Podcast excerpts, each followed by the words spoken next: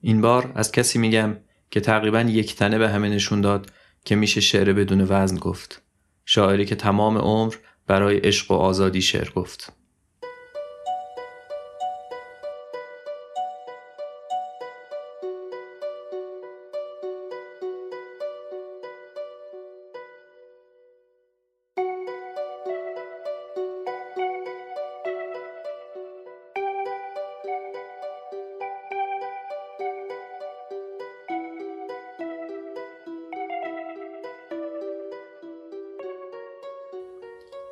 شما دارید به پادکست ریرا گوش میکنید. من سامان جواهریان هستم و توی هر قسمت این پادکست یک شعر معاصر میخونم و درباره اون شعر و شاعرش و سبک و دوره‌اش حرف میزنم. این قسمت 11 ریراست که در انتهای مرداد 99 منتشر میشه. توی این قسمت شعر سرود ابراهیم در آتش احمد شاملو رو میخونم. احمد شاملو سال 1304 تو تهران به دنیا اومد.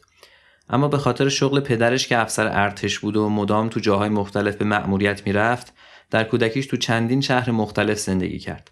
شهرهای مثل رشت، سمیروم، اصفهان، آباده، شیراز، خاش، زاهدان و مشهد. طبیعتاً این جابجایی‌های مداوم باعث شد که نتونه درست درس بخونه. نوجوانی شاملو مصادف بود با سالهای اشغال ایران به دست متفقین. نفرت از متفقین باعث شد که شاملو به آلمانی‌ها علاقه‌مند بشه. برای همینم سال 3 دبیرستان به دبیرستان صنعتی رفت که استادای آلمانی داشت و میتونست اونجا زبان آلمانی یاد بگیره. سال 23 به دلیل همین گرایش به آلمان و احتمالاً فعالیت‌هایی که کم و کیفشون درست معلوم نیست به زندان میافته. زندانی که تو رشت بود و متعلق بود به نیروهای شوروی. خود شاملو فعالیت‌های اون زمانش رو از سر خامی و بی‌اطلاعی میدونه، ولی میگه دوره زندان براش خیلی آموزنده بوده. بعد از آزادی همراه پدر و مادرش به رضائیه یا ارومیه امروز میره. اونجا در زمان حکومت فرقه دموکرات پدرش که افسر ارتش بود و خودش تا دم تیرباران میرن. شاملو میگه 2 ساعت ما رو جلوی جوخه اعدام نگه داشته بودن تا کسب تکلیف کنن. بعد از اون دیگه من از مرگ نترسیدم. اولین کتاب شاملو آهنگای فراموش شده است که خودش در مقدمش نوشته بود نوشته‌های این کتاب در اصل باید سوزونده می‌شدن. بعدن هم از انتشار این کتاب به شدت پشیمون شد و نه فقط تا وقتی زنده بود اجازه چاپ دوبارش رو نداد، بلکه هر نسخه از این کتاب میدید میخرید که به دست کسی نیفته. سال 25 یک روز در بساط یک روزنامه فروش اتفاقی روزنامه‌ای میبینه که شعر ناقوس نیما رو همراه طرحی از چهره اون چاپ کرده بوده. شاملو نشانی نیما رو پیدا میکنه و به خونش میره. وقتی میبینه فردی با همون چهره‌ای که در روزنامه دیده بود دم در اومد، میگه من اومدم به شاگردی شما. رابطه شاملو با نیما به صورت یک رابطه عمیق و آشنایی خانوادگی در میاد. همون سال شاملو 21 ساله شعر افسانه نیما رو همراه مقدمه از خودش چاپ میکنه. نیما در نامه‌ای به شاملو میگه شما واردترین کسی بر کار من و روحیه من هستید. شاملو بارها به تأثیرپذیریش از نیما اشاره و از اون ستایش کرده. گفته که نیما برای من مظهر حرمت بود و هست. نیما به من نشون داد که شعر واقعا چیه. هر شعر نیما حادثه حیرت انگیز بود. تأثیر سبک نیما رو میشه تو اولین کتاب مهم شاملو یعنی هوای تازه به وضوح دید. شاملو که در مطبوعات خیلی فعال بود با چاپ شعرهای نیما سعی میکرد سکوت رو دربارش بشکنه. اینکه به مرور کسانی نیما رو شناختند و بعدها جایگاهش به عنوان پدر شعر نو تثبیت شد تا حد زیادی حاصل تلاش کسانی مثل شاملو، اخوان و جلال آل احمد بود. دومین چهره تاثیرگذار روی شاملو مرتضی کیوان بود که تو قسمت 5 هم کمی دربارش حرف زدم. کیوان با اون شخصیت قوی و گیرا همونقدر که روی سایه تاثیر داشت روی شاملو هم اثر گذاشت. نامه‌ای از کیوان به شاملو هست که توش کیوان نظراتی درباره شعر و ادبیات داده. از جمله بخش‌های جالب نامه جاییه که کیوان رابطه بین عشق و تعهد اجتماعی رو توضیح میده. کیوان نوشته برخلاف سایه که فکر میکنه شاعر مبارز باید عشق شخصی رو در عشق مردم حل کنه، من معتقد به چنین ایثاری نیستم. هنرمند میتواند معشوقش را با همه مردم دوست بدارد. کافی است که شاعر رازگوی دردها و رنجهای بشر باشد و در این میانه با یکی از مردم با معشوقه خود نیز سخن بگوید. فدا کردن یکی برای دیگری به کلی غلط است. مردم از شاعر چه میخواهند؟ آیا این را می‌خواهند که عشقش را بکشد؟ معشوق را رها کند و خلاصه عاطفه شخصیش را از میان ببرد؟ مسلماً و قطعاً نه.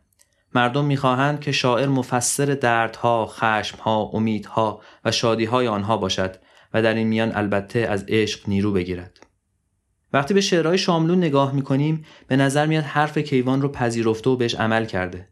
تو شعر شاملو اون نوع عشق رمانتیک و اروتیک توللی و نادرپور رو نمیبینیم. شعرش مثل شعر کاروان سایه هم نیست که عشق رو به خاطر مبارزه کنار بگذاره. عشق و مبارزه سیاسی در شعر شاملو به هم آمیختن. شاملو وقتی از شکست سرخورده میشه به عشق پناه میبره و معشوق تو شعرش چهره‌ای شبیه به همرزم داره. سومین کسی که شاملو خودش رو مدیون او میدونه فریدون رهنماست. رهنما یکی از شعرهای شاملو رو توی نشریه‌ای میخونه و به آدرس نشریه براش نامه‌ای میفرسته. رهنما بعد از سالها از پاریس به ایران برگشته بود و به قول شاملو شعر روز فرانسه رو مثل جیبهاش میشناخت. شاملو میگه تا وقتی در کنار نیما بودم فقط از اون تقلید میکردم. آشنایی با فریدون همه چیز رو تغییر داد و من از طریق اون به انبوهی از کتاب و موسیقی و شعر دست پیدا کردم. وقتی در نظر بگیریم که تاثیرپذیری شاملو از شعر اروپایی چقدر عمیقه، متوجه میشیم که خوراکی که رهنما در اختیار شاملو گذاشت چقدر در مسیر تحول شعرش مؤثر بود. شاملو سال 32 به خاطر انتشار یک نشریه ضد سلطنتی بازداشت میشه و حدود 13 ماه بدون اعلام اتهام در زندان موقت شهربانی و بعد زندان قصر میمونه. تو همین دوره است که وارتان سالخانیان رو میبینه و شعر مشهور مرگ نازلی رو بعداً به یادش میگه. شاملو وارتان رو در حالی در زندان موقت شهربانی دیده بود که روی صورتش داغ‌های شیاروار پوست کنده شده به وضوح نمایان بود. وارتان در مقابل شکنجه‌های وحشتناکی مثل کشیدن ناخن هم مقاومت کرد و لب باز نکرد و در نهایت زیر شکنجه جون داد. شاملو اول اسم شعر رو مرگ نازلی گذاشت تا در اون جو پر از سانسور بتونه چاپ بشه، اما به قول خودش این عنوان شعر را به تمام وارتان‌ها تعمیم داد.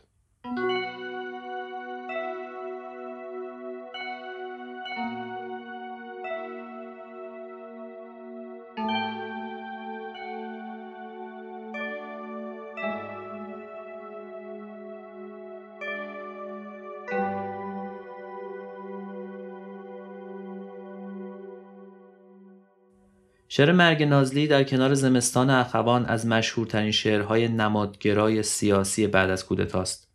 اگر زمستان تصویری از وضع کلی جامعه در اون سالها ترسیم میکنه یا کتیبه داستان شکست یک نهضت رو در قالبی نمادین تعریف میکنه، مرگ نازلی سرنوشت یک فرد مشخص رو موضوع شعر قرار میده. این کاریه که شاملو بعدها هم بارها انجام داد، یعنی برای مبارزهایی که کشته شدن شعر گفت. شاملو تو کتاب‌های هوای تازه و باغ آینه همچنان بیشتر شعر آزاد میگفت، یعنی قالب شعرش مثل شعرهای نیما بود. شعر وزن داشت اما طول مصرع‌ها برابر نبود و قافیه جای مشخصی نداشت. توی قسمت سوم این مسئله رو مفصل توضیح دادم. اما توی همین مجموعه ها شعر سپید یا بی وزن هم داشت. توی دهه 40 شاملو کم کم سرودن شعر آزاد رو کنار گذاشت و یکسره به شعر سپید پرداخت. شاملو اولین کسی نبود که شعر بی‌وزن میگفت. افراد زیادی همزمان و حتی قبل از اون همین کارو کردن، مثل هوشنگ ایرانی که توی قسمت 6 راجبش حرف زدم. اما سهم شاملو با هیچ کدوم از اونها قابل مقایسه نبود. شاملو تقریباً تنهایی شعر سپید رو جا انداخت.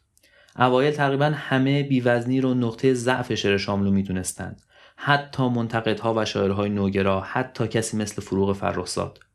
اما شاملو انقدر در این کار پافشاری کرد، شعرش رو قدم به قدم پیشرفت داد و شعرهاش اونقدر در عمل مورد استقبال قرار گرفت که حتی بعضی ادبای دانشگاهی مثل دکتر شفیه کتکنی و دکتر تقیه پورنامداریان هم نوشته‌های شاملو رو به عنوان شعر پذیرفتند. حتی نمونه عالی شعر دونستند و راجع بهش کتاب و مقاله نوشتند. این کار کوچیکی نبود. برای قرنها وزن جوهره شعر شمرده میشد و تعریف شعر کلام موزون و مقفا بود. از دوره مشروطه به بعد کم کم این ایده پیدا شد که کلام موزون یا نظم با شعر یکی نیست. برای مثال بهار گفته ای بسا ناظم که او در عمر خود شعری نگفت. نمونه های زیادی میشه برای این نظم غیر شاعرانه آورد، مثلا منظومه های آموزشی که در قدیم میگفتن مثلا قواعد صرف و نحو رو به نظم در می آوردن. من معمولا این مثال رو میزنم که قدیم دم حمومای عمومی می نوشتن: هر که دارد امانتی موجود، به سپارت به بنده وقت ورود. این وزن و قافیه داره، ولی شهود ما به ما میگه که چندان سنخیتی با نمونه‌های بارز شعر، مثلا شعرهای حافظ، نداره. از اینجا میشه فهمید که وزن جوهره شعر نیست. ولی اگه وزن جوهره شعر نباشه، پس جوهره شعر چیه؟ جوابای مختلفی به این سوال داده شده، ولی به نظر من هیچ کدومشون همیشه صادق نیست. مثلا بعضیا گفتن که ایماژ یا تصاویر ذهنی، چیزایی از سنخ تشبیه و استعاره و نماد جوهره شعر هستن. ولی میشه شعرهایی رو پیدا کرد که تشبیه و استعاره ندارن، ولی باز شهود اغلب ما به عنوان شعر قبولشون میکنه. اگه جوهره شعر نه وزنه، نه قافیه، نه صور خیال، پس جوهره شعر چیه؟ جواب من به این سوال اینه که شعر هیچ جوهره واحدی نداره. یعنی ما نمیتونیم برای شعر یه تعریف قطعی جامع و مانع پیدا کنیم. برای شعر باید دنبال نوع دیگه‌ای از تعریف بگردیم. فکر کنید که ما تعدادی عناصر مختلف داریم که همه میتونن به شعریت کلام اضافه کنن. یکیش وزنه، یکیش قافیه، یکیش صور خیال، یکیش تناسبای معنایی، یکیش کاربرد نوع خاصی از زبان. این لیست رو میشه طولانی‌تر هم کرد. چیزایی که بهشون میگیم شعر، هر کدوم از بعضی از این عناصر استفاده میکنن که شعریت پیدا کنن. ولی هیچ کدوم از این عناصر رو نمیشه به تنهایی به عنوان جوهره شعر معرفی کرد. ضمناً چون این عناصر زیادن و میزان بهره‌مندی از این عناصر هم میتونه کم و زیاد بشه، شعریت یه مفهوم طیفی میشه، نه صفر و یکی. یعنی میشه گفت این قطعه از اون یکی قطعه شعرتره، ولی شاید نشه هیچ مرز مشخصی بین شعر و ناشعر کشید. تعریفی که اینجا گفتم با تعریف‌های منطق سنتی فرق داره. اگه به این موضوع علاقه دارید، پیشنهاد میکنم قسمت 32 پادکست لوگوس رو گوش کنید که توش حامد قدیری دو نوع از این رویکردهای جدید به تعریف رو که محصول فلسفه قرن 20 هستن توضیح میده و معرفی میکنه. چیزی که من گفتم بیشتر به رویکرد اول نزدیکه. شاملو سال 43 با آیدا سرکیسیان ازدواج کرد. قبل از اون 2 بار ازدواج کرده بود که اولین ازدواجش حدود 10 سال و دومین حدود 4 سال طول کشیده بود. شاملو تا قبل از ازدواج با آیدا چندان روی آرامش رو در زندگی خانوادگی ندیده بود، اما این ازدواج سوم براش خوشیون بود و تا آخر عمرش هم دوام آورد. آیدا شاملو رو دوباره به زندگی امیدوار کرد و انگیزه سرودن بسیاری از شعرهاش شد. وقتی به مشکلات زندگی شاملو فکر می‌کنیم، از فقر تا بیماری تا مشکلات خانوادگی، حیرت انگیز به نظر میرسه که چطور این همه کار کرده، این همه شعر گفته، این همه ترجمه کرده، این همه تو مطبوعات فعالیت کرده. میدونید که شاملو سردبیر چند تا از مهمترین مجلات فرهنگی دوره معاصر مثل خوشه و کتاب هفته بود. تازه در کنار همه اینها کتاب کوچه رو هم تألیف میکرد که یک جور فرهنگنامه زبان و فرهنگ عامه بود. البته کیفیت همه این کارهاش به اندازه شعرش نبود. توی سالهای دهه 40 و 50 شاملو به شعر گفتن و فعالیت‌های مطبوعاتی ادامه داد. قبل از انقلاب مدتی ساکن آمریکا و انگلستان بود. بعد از انقلاب به ایران برگشت. از سال 62 به مدت 10 سال کتابهاش اجازه انتشار نداشتند. توی این مدت چند بار به خارج از ایران سفر کرد. مدتی درس داد و تو چند تا کنگره شرکت کرد. شاملو تو سالهای آخر عمرش گرفتار بیماری بود، از جمله دیابت که باعث شد سال 76 پای راستش رو از زانو قطع کنه. با این حال تا آخر عمر در حال کار بود. سال 79 پیش از مرگ آخرین کتاب شعرش رو چاپ کرد. سایه از قول آیدا نقل کرده که پیش از اینکه شاملو به اغما بره بهش گفتم چشماتو هم بذار شاید خوابت ببره. شاملو گفت نه، اینطوری بهتر میبینمش. گفتم کی رو؟ گفت مرتضی کیوانو. این آخرین جمله شاملو بود و بعدش به اغما رفت. شاملو 2 مرداد 79 از دنیا رفت و در امامزاده طاهر کرج به خاک سپرده شد.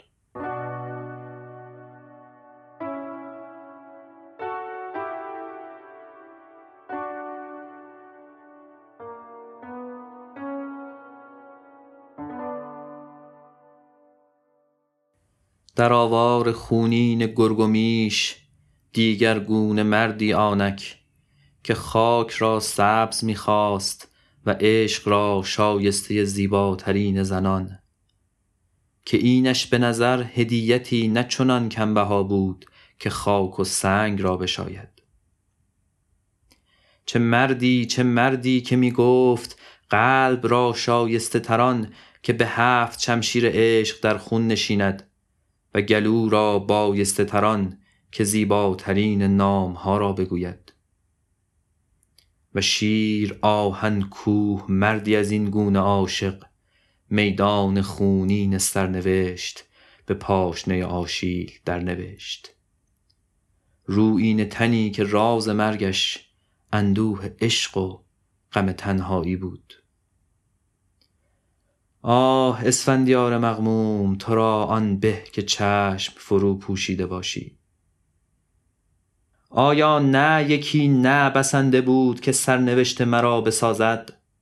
من تنها فریاد زدم نه، من از فرو رفتن تن زدم. صدایی بودم من، شکلی میان اشکال و معنایی یافتم. من بودم و شدم، نه زانگونه که قنچه‌ای گلی یا ریشه‌ای که جوانه‌ای یا یکی دانه که جنگلی، راست بدان گونه که عامی مردی شهیدی تا آسمان بر او نماز برد. من بینوا بندگکی سر به راه نبودم و راه بهشت مینوی من بزرع تو و خاکساری نبود. مرا دیگرگون خدایی میبایست، شایسته آفرینه‌ای که نواله ناگزیر را گردن کج نمی کند و خدایی دیگرگونه آفریدم. دریغا شیر آهن کوه مردا که تو بودی و کوهوار پیش از آن که به خاک افتی نستوه و استوار مرده بودی. اما نه خدا و نه شیطان سرنوشت تو را بتی رقم زد که دیگران می پرستیدند، بتی که دیگرانش میپرستیدند. این شعر از کتاب ابراهیم در آتش که سال 52 منتشر شده و فضای قالبش ستایش مبارزهایی که توی مبارزه کشته شدن. شعر یک عنوان فرعی داره که نشون میده برای مهدی رضایی سروده شده. مهدی رضایی از اعضای سازمان مجاهدین بود که سال 51 تیرباران شد. احتمالا میدونید که سال 51 سعید محسن و محمد حنیف نژاد و تعداد دیگری از اعضای رده بالای این سازمان دستگیر و اعدام شدند و از اون به بعد به مرور تغییرات عمده‌ای توش شکل گرفت. فعالیت‌های سازمان مجاهدین از اون سال به بعد مخصوصا بعد از انقلاب رو نباید به حساب اعضای اولیه‌اش گذاشت و فعالیت‌های مهدی رضایی هم مربوط به قبل از این تغییرات. این شعر 3 بخش داره که بخش وسط از زبان خود مهدی رضایی یا همون ابراهیم در آتش سروده شده. اولین سوالی که قاعدتاً پیش میاد اینه که چرا شاملو ابراهیم رو به عنوان نماد کسی که در راه مبارزه کشته شده انتخاب کرده؟ ابراهیم که در آتش نسوخت، شاید به نظر بیاد این انتخاب خوبی نیست. اولین جواب این سوال رو میشه توی کلمه آتش پیدا کرد. میدونید که برای فرمان تیرباران از همین کلمه استفاده میکنن. توی یکی دیگه از شعرهای کتاب ابراهیم در آتش این نکته رو صریح‌تر میشه دید، جایی که شاملو میگه آن که در برابر فرمان واپسین لبخند میگشاید تنها میتواند لبخندی باشد در برابر آتش. اونجا آتش توی گیومه اومده و فرمان واپسین هم مشخصه که فرمان تیربارانه. اشاره به گرگومیش در اول شعر به خاطر اینه که تیرباران معمولا موقع سحر انجام میگیره. بعد در وصف این مرد میگه عشق به نظرش چیزی نبود که آدم نثار خاک و سنگ کنه. اگه به ارتباطهای پوشیده و ظریفی که توی این شعر هست دقت نکنیم بیشتر زیباییش از دست میره. ابراهیم قرینه‌ایه که بفهمیم خاک و سنگ اینجا مجاز از بته. البته در آخر شعر همینو صریحاً میگه. این دلیل دومه که شاعر ابراهیم رو به عنوان نماد انتخاب کرده. چون ابراهیم اون بتی رو که بقیه میپرستیدن نمیپرستید و اون رو شکست. برای مبارزی که این شعر راجع بهش سروده شده، بت یعنی اون قدرت و استبدادی که ضدش مبارزه میکرد. شاملو در ادامه این ترکیب شگفت‌انگیز و زیبا رو میسازه و درباره مهدی رضایی به کار میبره. شیر آهن کوه مرد، یعنی مردی که مثل شیر شجاع و مثل آهن سخت مثل کوه استوار بود، ولی با همه اینها به زمین افتاد. مثل آشیل قهرمان بزرگ حماسه‌های یونان که نقطه ضعفش پاشنش بود و از پا در اومد. اما نقطه ضعف ابراهیم این شعر چی بود؟ چی از پا درش آورد؟ عشق.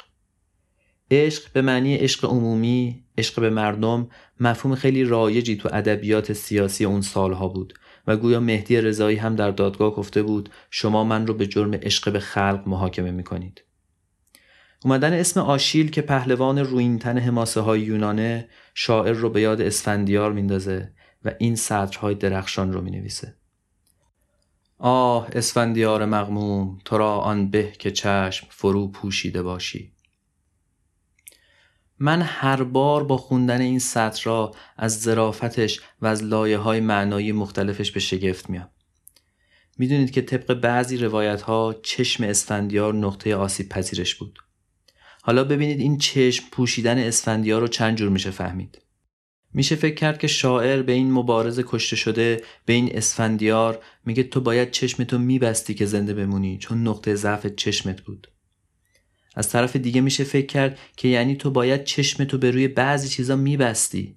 این همه آدم دارن زندگیشونو میکنن، به کسی کار ندارن، کسی هم کاری بهشون نداره. تو هم اگه چشمتو به روی ظلم میبستی کسی کاری بهت نداشت. معنی سومی هم میشه فهمید. چشم بستن یا چشم از جهان بستن میتونه کنایه از مرگ باشه. پس میشه این سطر رو اینطوری فهمید که این دنیا جای تو نبود، تو باید از اینجا میرفتی، تو باید چشم تو بروی این دنیا میبستی. تازه علاوه بر همه اینا یه چیز دیگه هم پس ذهن میاد، اینکه موقع تیرباران چشم آدمو میبندن. آه اسفندیار مغموم، تو را آن به که چشم فرو بسته باشی. بعد از این تیکه دوم شعر شروع میشه که از زبان همین اسفندیار مغموم یا همین ابراهیم در آتش سروده شده. اون میگه چیزی که سرنوشت منو رقم زد نگفتم بود، من مثل بقیه مطیع نبودم، راهی که پیش پام گذاشته بودن نرفتم، یه بنده سر به راه نبودم، مثل دانه‌ای که در میاد نبودم، اون چیزی که قرار بود بشم نشدم، خودم تصمیم گرفتم چی بشم، مثل مرد عامی که تصمیم میگیره تبدیل به یک شهید بشه. اینجا دوباره میفهمیم که نماد ابراهیم چه انتخاب خوبی برای این شعر بوده، چون ابراهیم هم همین کارو کرد. تن به خداهای قلابی که بقیه میپرستیدن نداد، گفت من خدایی میخوام که لیاقت داشته باشه کسی مثل من بپرستش، نه این بتی که همه دارن میپرستن. و شاملو این رو چقدر زیبا و پارادوکسیکال گفته، خدایی دیگر آفریدن. من فکر میکنم حتی عبارت تا آسمان بر او نماز بردم به شکل خیلی ظریف و پوشیده اشاره به داستان ابراهیم داره. تو داستان ابراهیم تو قرآن اومده که دیگران ماه و ستاره میپرستیدن، ولی ابراهیم گفت انی لا احب الافلین، من خدایی که غروب کنه دوست ندارم. انگار میگه این ابراهیم به جای نماز بردن به آسمان کاری کرد که آسمان بر او نماز ببره. این بخش شعر تموم میشه و شاعر حالا این ابراهیم در آتش رو خطاب قرار میده و میگه تو مثل کوه استوار بودی که قبل از اینکه به خاک بیفتی مردی، یعنی ایستاده مردی، تسلیم نشدی. ولی در این حال میتونه تصویر مردی باشه که دستش رو به تیری بستن و تیر بارانش کردن و ایستاده مرده. شعر با گفتن این تموم میشه. گرچه تو تن به پرستش اون بت ندادی و خدای دیگه‌ای برای خودت پیدا کردی، ولی سرنوشت تو رو همون بتی رقم زد که بقیه میپرستیدن. به نظرم بد نیست که بعد از همه این حرفا یک بار دیگه شعر رو بشنوید. برای همین بعد از خداحافظی من یک بار دیگه شعر رو میخونم. چیزی که شنیدید قسمت 11 پادکست ریرا بود. پادکست ریرا رو میتونید از همه اپلیکیشن های پادگیر بشنوید، همینطور از ناملیک و کانال تلگرام. البته پادکست با یک هفته تأخیر روی تلگرام قرار میگیره. برای دیدن و خوندن مطالب مرتبط با پادکست میتونید ریرا رو توی اینستاگرام، تلگرام و توییتر دنبال کنید. شناسه پادکست ریرا توی همه این شبکه‌ها هست ریرا پادکست. بهترین جا برای گفتگو درباره پادکست هم صفحه توییتره. ممنونم از گروه پرسونا که موسیقی پادکست رو تهیه کردن و از شما که به پادکست ریرا گوش میکنید.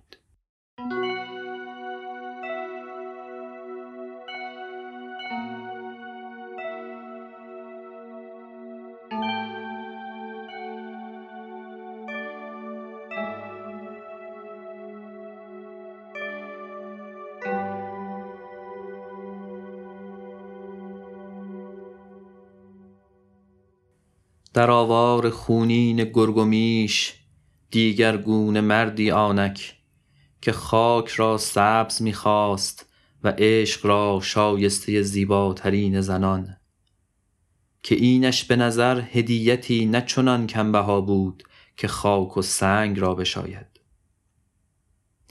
چه مردی که می گفت قلب را شایسته تران که به 7 شمشیر عشق در خون نشیند و گلو را بایسته تران که زیباترین نام ها را بگوید. و شیر آهن کوه مردی از این گونه عاشق میدان خونین سرنوشت به پاشنه آشیل در نوشت.